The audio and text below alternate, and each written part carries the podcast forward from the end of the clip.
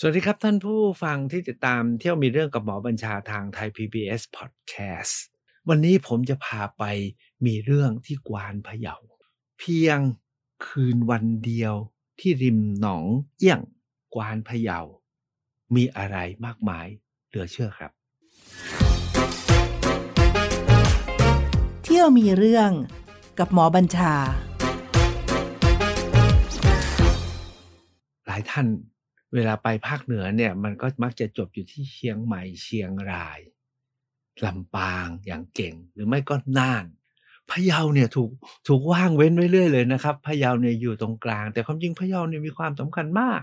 ผมเนี่ยในครั้งที่ขึ้นไปเชียงรายเมื่อวันก่อน ตัดสินใจว่าขอแวะไปกวานพะเยาสักหนึ่งวันหนึ่งคืนเถิด มีหมุดหมายอะไรทำไมต้องไปกวานพะเยา แล้วไปแล้ว พบเห็นอะไร ที่สำคัญก็คือ มีจนอดไม่ได้ที่จะเอามาบอกเล่าเรื่องราวในวันนี้ วันที่ผมไปวันนั้นเนี่ยนะครับ ก็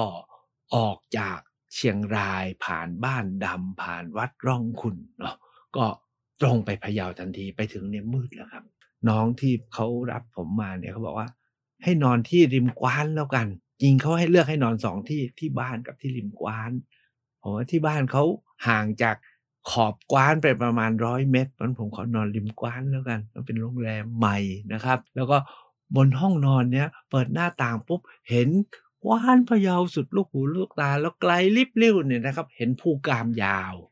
ภูกามยาวเนี่ยเป็นเทือกเขาที่พะเยา แล้วก็เขาบอกว่าชื่อว่าพะเยาเนี่ยก็มาจากภูกามยาว แล้วก็ตอนหลังก็กลายเป็นพะเยา แล้วก็ พะเยา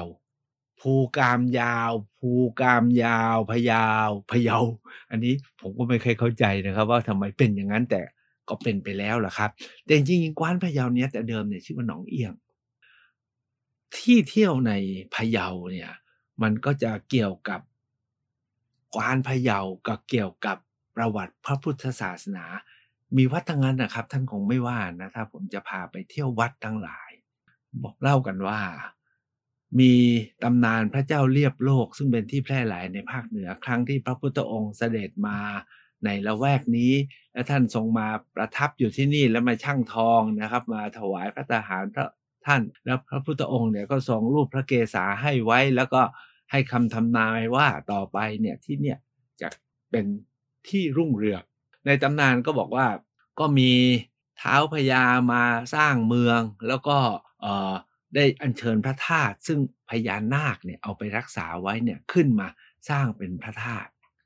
ขณะเดียวกันเนี่ยมีเท้าพญาผมจำชื่อไม่ได้ บอกไปท่านก็ลืมนะครับ มีเท้าพญาอีกองค์หนึ่งเนี่ยก็มาสร้างพระพุทธรูปองค์ใหญ่ไว้ ท่านพอนึกออกเลยใช่ไหมถ้าไปพะเยาเขาต้องไปไหว้พระเจ้าตนหลวงนะครับ ที่วัดศรีโคมคำส่วนองค์พระธาตุเนี่ยชื่อว่าพระธาตุจอมทองอยู่ไม่ไกลกัน ที่สำคัญก็คือ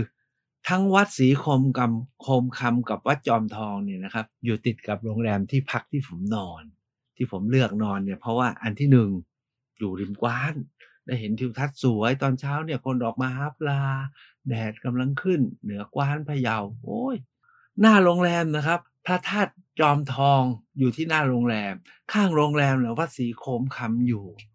น้องที่เขารับมาบอก พี่นอนที่เนี่ยดีแล้วแหละผมไม่ต้องตื่นเช้ามาดูแลพี่ พี่ก็ถีบจักรยานไปเที่ยวเอง หรือไม่ก็เดินไปเที่ยวเองก็ได้ เจ๋งเลยครับ จากโรงแรมนะครับ ยังไม่ต้องทานอาหารเช้าก็ถีบจักรยาน ขึ้นไปที่จอมทองวัดพระธาตุจอมทอง คือวัดพระธาตุจอมทองเนี่ย เดิมเนี่ยน่าจะเป็นเป็นหลักหรือว่าสีโคมคำเนี่ยน่าจะเป็นรอง แต่ นานเข้านานเข้าเนี่ยผ่านยุคล้านนามาสู่ยุคพม่าเป็นใหญ่เนี่ยครับพะเยาก็ถูกพม่าปกครองแล้วร้างกันไป ก็ทำให้วัดจอมทองเนี่ยร้างไปด้วย ทุกวันนี้วัด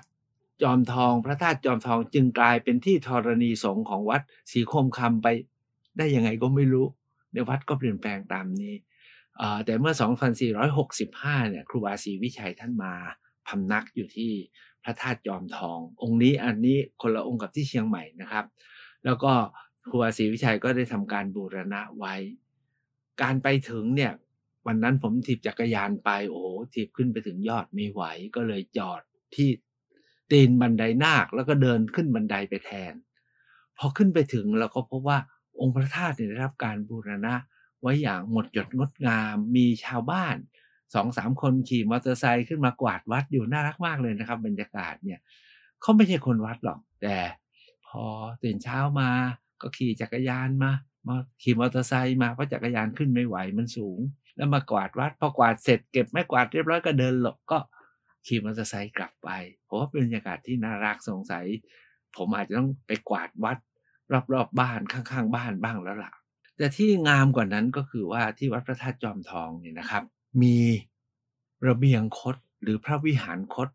อยู่ผมว่าเขาเท่มากเลยอะเขาเอาภาพ เอาภาพถ่ายเก่าของเมืองพะเยาอะ มาติดประดับรอบระเบียงคดว่าด้วยวัดว่าด้วยพระว่าด้วยสถานที่เก่าของเมืองพะเยา และว่าด้วยบุคคลในประวัติศาสตร์ของเมืองพะเยาทำให้วงในเราเดินประทักษิณพระธาตุวงรอบ เราเดินดูบริเวณวัด แล้ววงที่สามเนี่ยเราก็เดินชมภาพที่ติดอยู่ตามระเบียงพระวิหารคต มันเป็นภาพที่ให้เห็นถึงความรุ่งเรือง ความมั่งคั่งมาแต่เดิมของเมืองพะเยา ผมได้เห็นรูปครูบาศรีวิชัยเนะนั่งเก้าอี้ถ่ายรูปอยู่ที่วัดนี้สองสามรูปงามเหลือเกิน แต่ที่สำคัญผมได้เห็นรูปของ ต้นเขาแห่งเจ้าเมืองพะเยาก็คือตระกูลศรีติสารตั้งหลายคนเนี่ยผมเนี่ยมีเพื่อนนามสกุลศรีติสารหลายคน แต่ผมไม่รู้หรอกว่าเขาเป็นลูกหลานเจ้าเมืองพะเยาเพิ่งมาเห็นเอาตอนที่ไปเดิน ดูระเบียงคดที่ถูกแปลงมาเป็นระเบียงภาพของวัดพระธาตุจอมทอง จริง ๆ แล้วถ้ามีเวลานะนั่งสมาธิสักนิดก็น่าจะโอเคเลยนะครับ อีกอันหนึ่งก็คือวันที่เขามีประเพณีมีงานบุญเนี่ยนะครับ ผมเห็นมีร้านกาแฟด้วย แต่วันที่ผมไปตอนเช้าร้านกาแฟยังไม่เปิดอันนี้สำหรับคนที่นิยมชากาแฟ ลงจากวัดพระธาตุจอมทองนะครับ ผมก็เดินไต่บันไดกลับลงมา เห็นป้ายขึ้นอ๋อนี่เขาทาเป็นธรรมอุทยานด้วย ในแต่ละวัดเนี่ยนะครับในแต่ละจังหวัดมีการพยายามจะสร้างธรรมอุทยาน หรือแบบที่เรามีที่กรุงเทพคือพุทธมณฑลนะท่านตกลง คนพะเยาเนี่ยก็จัดให้วัดพระธาตุจอมทองเนี่ยเป็นธรรมอุทยานประจำจังหวัดประจำเมือง บ้านผมในนครศรีธรรมราชยังไม่มีเลยครับ ขั้นเดินพ้นซุ้มประตูและขี่จักรยานออกมาแน่นอนครับ ก็ต้องเข้าวัดศรีคมคำวัดศรีคมคำเนี่ยมีความโดดเด่น ผมคิดว่ามีหลายประการนะแต่ที่จับจับใจจับตา ผมเนี่ยมีสามสิ่งด้วยกัน สิ่งที่หนึ่งเนี่ยพอเราเข้าไปที่ลานหน้าวัดเนี่ยนะครับ สะอาดสะอ้านแล้วก็มีเสาไฟที่วัดศรีโคมคำเนี่ยออกแบบสวยอะ่ะนะทำเป็นพญานาคนะครับ เพราะหนองเอี้ยงใช่ไหมครับที่เป็นที่ที่ประดิษฐานพระธาตุแล้วพญานาครักษาไว้ทำเป็นรูปพญานาคประวัติดวงไฟ ผมนึกถึงโอ้นี่มันบอกเรื่องราวของพญานาคที่รักษาพระธาตุอยู่ที่หน้า วิหารพระเจ้าตนหลวง พอเดินเข้าไปในวิหารพระเจ้าตนหลวงเนี่ยครับเหนือเหนือหัวขึ้นไปตรงหน้าบันเนี่ยของพระวิหารเป็นงานประดับกระจกแบบล้านนาที่ผมว่ามีลักษณะพิเศษ ดูแล้วไม่ได้ละเอียดมาก แต่สวยมีเสน่ห์แต่เมื่อรุดเข้าไปแล้วนะครับ วิหารพระเจ้าตนหลวง ซึ่งมีพระพุทธรูปองค์ใหญ่โตมีลักษณะเฉพาะ สวยตามลักษณะขององค์ท่านใช้คำนี้แล้วกัน เพราะว่าพระพักท่านดูเป็นเหลี่ยมๆนะครับ แต่องค์ใหญ่และองค์เป็นดูเป็นแท่งๆท่อนๆแต่ต้องงามตามลักษณะขององค์พระเจ้าตนหลวงแห่งเมืองพะเยา อันนี้ถือเป็นพระพุทธรูปศักดิ์สิทธิ์องค์หนึ่งของล้านนาเลยนะครับ พอออกมาจากวิหารพระเจ้าตนหลวงเนี่ยนะครับ ผมก็ลองไปเดินที่วิหารคดของ วัดศรีคมคำโอ้ มีภาพวาดประวัติ พระเจ้าตนหลวงแล้วก็พระธาตุจอมทอง รวมทั้งเรื่องของหนองเอี้ยง น่าดูทีเดียวนะก็ผมว่าการที่วัดทั้งหลายเนี่ยทำอย่างเนี้ยอย่างที่เมืองพะเยาทั้งสองวัดที่ผมเล่าเนี่ยทำให้เราเข้าใจทั้งประวัติเข้าใจเรื่องราวเข้าใจท้องถิ่น อันนี้เป็นสิ่งที่ผมจับใจมากของวัดพระเจ้าตนหลวงวัดศรีคมคำแต่ที่สุด ที่ถ้าท่านไปนะครับ ท่านต้องอย่าพลาด ต้องไปที่โบสถ์กลางน้ำของวัดศรีโคมคำให้ยงได้ โบสถ์นี้เนี่ยเพิ่งสร้างเมื่อ 30 ปีที่แล้วนี่เอง แต่ความสำคัญก็คือว่าในโบสถ์นี้เนี่ยพี่ขันชัยบุญปานแห่งมติชนเนี่ยนะครับ เป็นเจ้าภาพสร้างโบสถ์ถวายไว้ ได้เชิญคุณอังคารกัลยาณพงศ์ศิลปินเอก จิตรกรเอกกวีเอก จากเมืองนคร ไปเป็นคนวาดภาพจิตรกรรมฝาผนัง แล้วเป็นหนึ่งเดียวนะครับ ที่มีงานของบรมครูอังคารกัลยาณพงศ์วาดไว้ แต่โบสถ์เนี่ยจะปิดเราต้องไปติดต่อขอแล้วก็ท่านก็จะส่งคนมาเปิดแล้วคอยเฝ้าไว้ เหตุผลที่ปิดเพราะว่าเคยเปิดครับ แล้วคนเนี่ยเข้าไปแล้วก็ชอบเอามือไปขยี้ขยี้ขยี้ตรงนี้สวย จิ้มจิ้มจิ้มจิ้มจนเกิดความเสียหาย บน รูปวาดอันล้ำค่า ทางวัดก็ไม่รู้จะทำยังไง จะให้คนเฝ้า 24 ชั่วโมงก็เกินไป สุดท้ายทางวัดต้องตัดสินใจปิด และถ้าใครมาก็ก็ไปหาพระให้ท่านมาช่วยเปิดให้ วันนั้นผมก็ต้องไปหาเจ้าหน้าที่ แล้วเจ้าหน้าที่ก็แสนดีนะครับ ช่วยเอื้อเฟื้อจนได้เปิดเข้าไป พอเปิดประตูโบสถ์เข้าไปเท่านั้นแหละครับ ผมว่านี่แหละครับที่สุดของเมืองพะเยาที่ไม่อยากให้ใครพลาด พอเปิดเข้าปั๊บนะฮะ พระประธานองค์ไม่ใหญ่มากนะแต่เราเห็นต้นโพที่อังคารวาดไว้ ด้วยสีแดง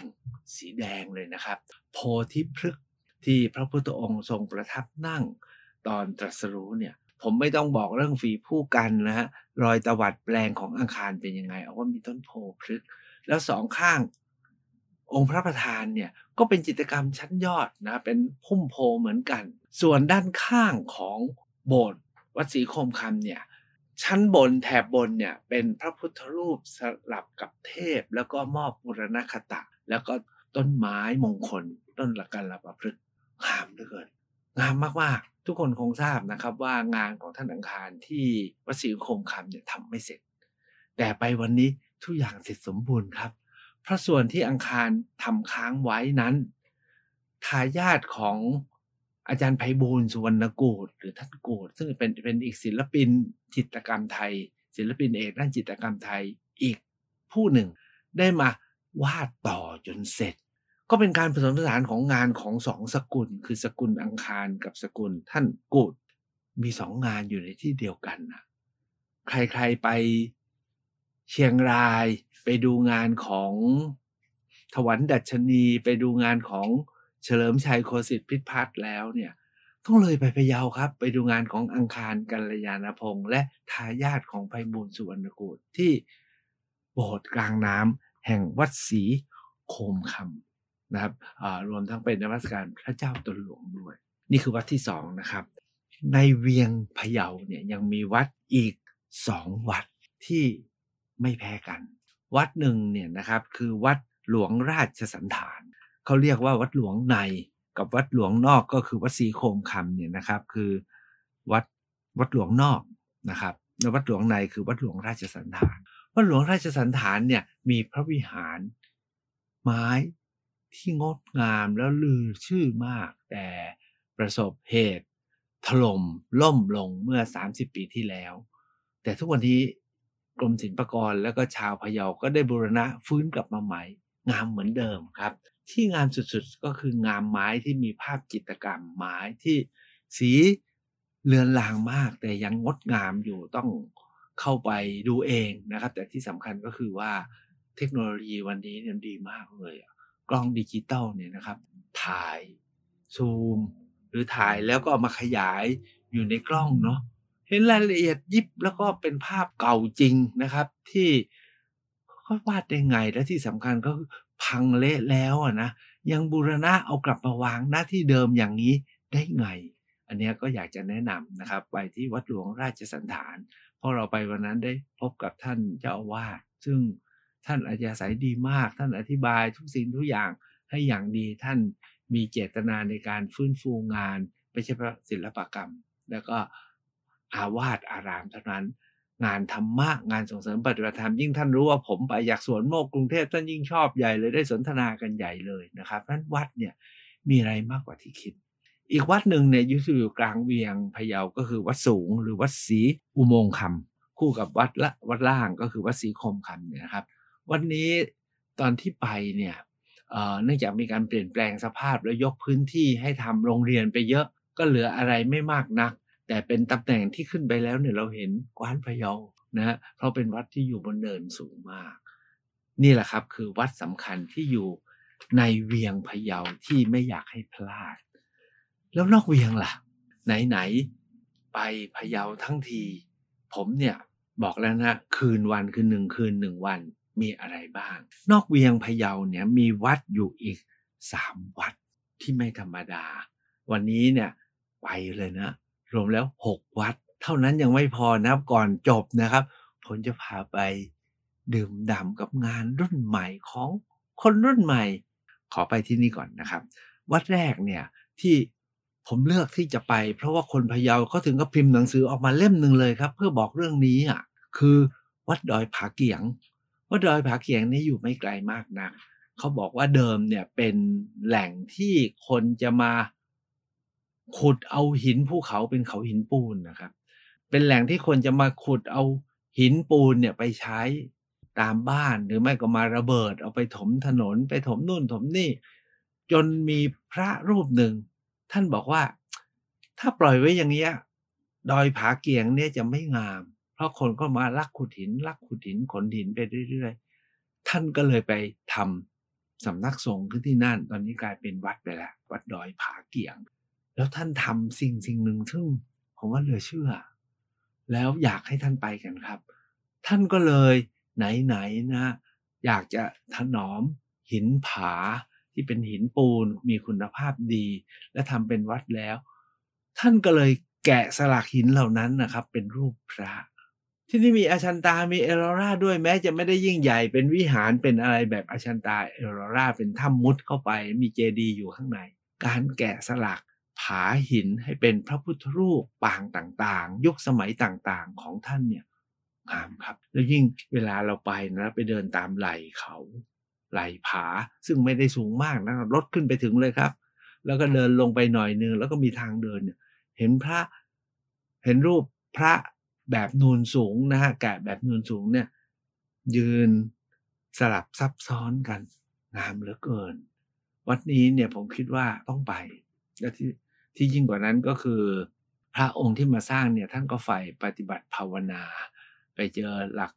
ธรรมสำคัญของพระพุทธองค์ที่ติดไว้เนี่ยชัดว่าพระรูปนี้ไม่ธรรมดาทว่าท่านมรณะเสียแล้ว วันที่ผมไปถึงเนี่ยมีพระอีกคณะหนึ่งมามาอยู่ในวัด ซึ่งผมก็ไม่แน่ใจนะครับ ว่าเป็นคณะไหนและเป็นยังไง เพราะดูท่วงทำนองแล้ว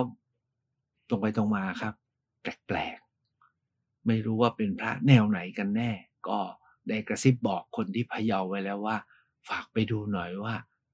อยู่ในแนวหรือนอกแนว หรือเลยแนวอันทวน อันนี้ก็เราเหลือแต่อาคารสถานที่ดีส่วนพระหรือผู้คนเนี่ยเป็นยังไงเนี่ยก็เป็นอีกเรื่องหนึ่ง ต่อจากที่วัดดอยผาเกียงเนี่ยครับมีวัดอีกวัดหนึ่งที่แวะเข้าไปดู เพราะอยู่บนทางผ่านคือวัดป่าแดงสำนักวัดป่าแดงเนี่ยเป็นวัดสำคัญ เราแวะเข้าไปเขากำลังบูรณะ พระอุโบสถก็งามตามวิถีของคนล้านนา มีเจดีย์มีศาลา มีตามที่ผมบอกแล้วมีกระจกประดับที่มีลักษณะเฉพาะของล้านนาผมไม่เห็นในภาคอื่นๆ แต่อีกวัดหนึ่งสิครับที่พะเยา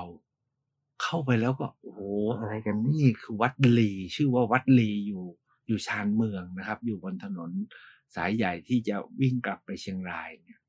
วัดนี้เนี่ยครับท่านเจ้าวาดเนี่ยท่านมีปฏิปทาพิเศษก็คือ ให้ความสำคัญกับโบราณศิลปะวัตถุ ท่านจึงตามเก็บโบราณศิลปะวัตถุทั้งหลายที่พบในพะเยาเชียงรายหรือในละแวกนี้มาไว้ สร้างเป็นพิพิธภัณฑ์ มีอาคารพิพิธภัณฑ์หนึ่งหลังสามชั้น สิ่งของที่จะแสดงเนี่ยล้นออกมาอยู่หน้าอาคาร ตอนนี้มีแผนที่จะสร้างอีกหลังหนึ่งนะครับสมเด็จพระนิธิถาธิราชเจ้าก็เคยเสด็จมาแล้วนะครับ ก็เป็นสิ่งที่ยืนยันว่าวัดนี้ไม่ธรรมดาแน่ ที่ผมเห็นเนี่ยแล้วมีความรู้สึกว่าพะเยาเนี่ยไม่ธรรมดาล้านนาแล้วแวกนี้ไม่ธรรมดามีสองสาอย่าง อย่างที่หนึ่งก็คือศิลาจารึกครับ คนละแวกนี้เนี่ยช่างจารึก แล้วมีศิลาจารึกเยอะมากฉะนั้น อันนี้ที่หนึ่งก็คือหลักฐานเรื่องการจารึกของผู้คน สิ่งที่สองที่เห็นแล้วเป็นลักษณะพิเศษของคนละแวกนี้เหมือนกันก็คือเรื่องของพระพุทธรูปแกะสลักจากศิลา มีหลากหลายมีเยอะหมดมีล้นออกมาวางกองอยู่เต็มไปหมดเลยครับฉะนั้นเนี่ยเขตพะเยาเขตล้านนาเนี่ยยิ่งใหญ่แน่เลยนะครับ เราคงรู้เรื่องพญางำเมือง พ่อขุนบางกลางเท่า พ่อพญามังราย พ่อขุนรามคำแหง ทั้งหมดเนี่ยก็ไปจากเวียงพะเยาเนี่ยแหละครับ มีความสัมพันธ์กับเวียงพะเยา ดังนั้นเนี่ยทั้งหมดเนี่ยเป็นสิ่งที่บ่งบอกถึงอารยธรรมดั้งเดิม เพียงคืนเดียววันเดียวเนี่ยเห็นแล้วก็ต้องยอมครับ การไปพะเยาครั้งนี้ของผมเนี่ยตามที่เรียนนะครับว่ามีคุณหมอคนหนึ่งอนุเคราะห์รับส่งจากเชียงราย คุณหมอคนนี้เนี่ยไปได้ลูกสาวนายกเทศมนตรี เมืองพะเยาเนี่ยเป็นภริยา แล้วลูกสาวท่านนี้ก็เป็นเขาตระกูลของเจ้าราชวงศ์นะครับอของของเมืองพะเยานั้นผมก็ต้องไปแวะบ้านเขาหน่อย ถามว่าไปแวะทำอะไร ก็ไปขอข้าวกิน แต่ที่สำคัญคือลูกสาวของคุณหมอคนนี้นะทำร้านน้ำชากาแฟเครื่องดื่มที่น่ารักมาก ชื่อว่านิทานบ้านต้นไม้ ตอนผมไปเนี่ยคนนั่งกันอยู่ตั้งหลายโต๊ะหลายกลุ่มนะครับ แล้วก็มีมีเค้กมีไอศกรีมนะครับ ที่ทำเองขาย แล้วก็หลานคนนี้ตอนที่เขาเป็นนายกสมาคมอะไรอีกตั้งหลายอย่าง แล้วพยายามที่จะฟื้นฟูเวียงพะเยา จัดงานเที่ยวพะเยาจัดถนนคนเดินในพะเยา เอากำแพงข้างบ้านเนี่ยเป็นที่จัดประกวดวาดรูป แล้วรูปแต่ละรูปเนี่ยย้ำว่าขอให้นำเสนอเรื่องอัตลักษณ์ของเมืองพะเยา ผมไปเดินดูเนี่ยก็มีสีสันมีเรื่องราว มีความงดงาม แต่ที่สนใจมากที่สุดก็คือว่า เห็นถึงการฟื้นคืนของคนพะเยาโดยคนรุ่นใหม่ หนึ่งคืนหนึ่งวันที่พะเยาสำหรับผมวันนั้นเนี่ยนะครับ เที่ยววัดสำคัญ เที่ยววัดสร้างใหม่ แล้วก็มาจบที่บ้านของสายตระกูลเจ้าแห่งเวียงพะเยา ด้วยเรื่องราว โดยสิ่งที่สร้างกลับมาใหม่คราวที่แล้วพูดถึงเรื่องคอนเรเนซองส์นะ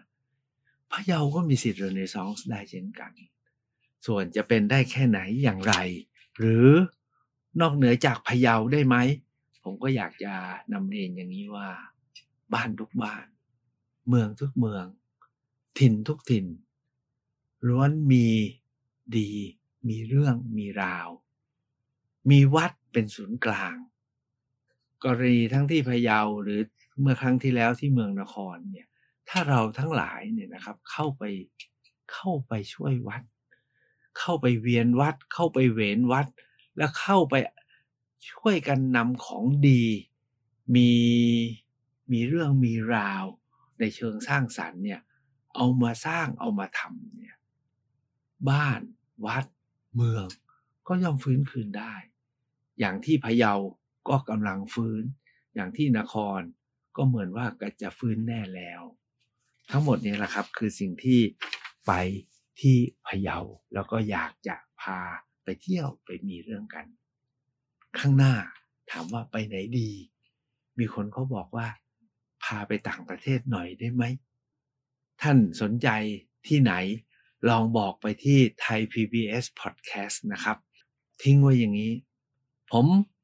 คิดอยู่เบื้องต้นว่าจะพาไปไปเว้นที่ไหน ไปเที่ยวมีเรื่องที่ไหนดี ถ้าไปตะวันออกเนี่ย ประเทศที่ผมไปแรกสุดแล้วไปอยู่ตั้งหลายเดือนก็คือญี่ปุ่น ถ้าท่านสนใจจะพาไปญี่ปุ่น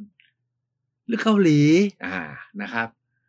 ตอนนั้นเนี่ยไปญี่ปุ่นไปเกาหลีขากลับก็แวะไต้หวัน หรือจะเอาไต้หวันนะครับ ทีนี้มีอีกสองสามประเทศที่ผมไปในย่านนี้นะครับ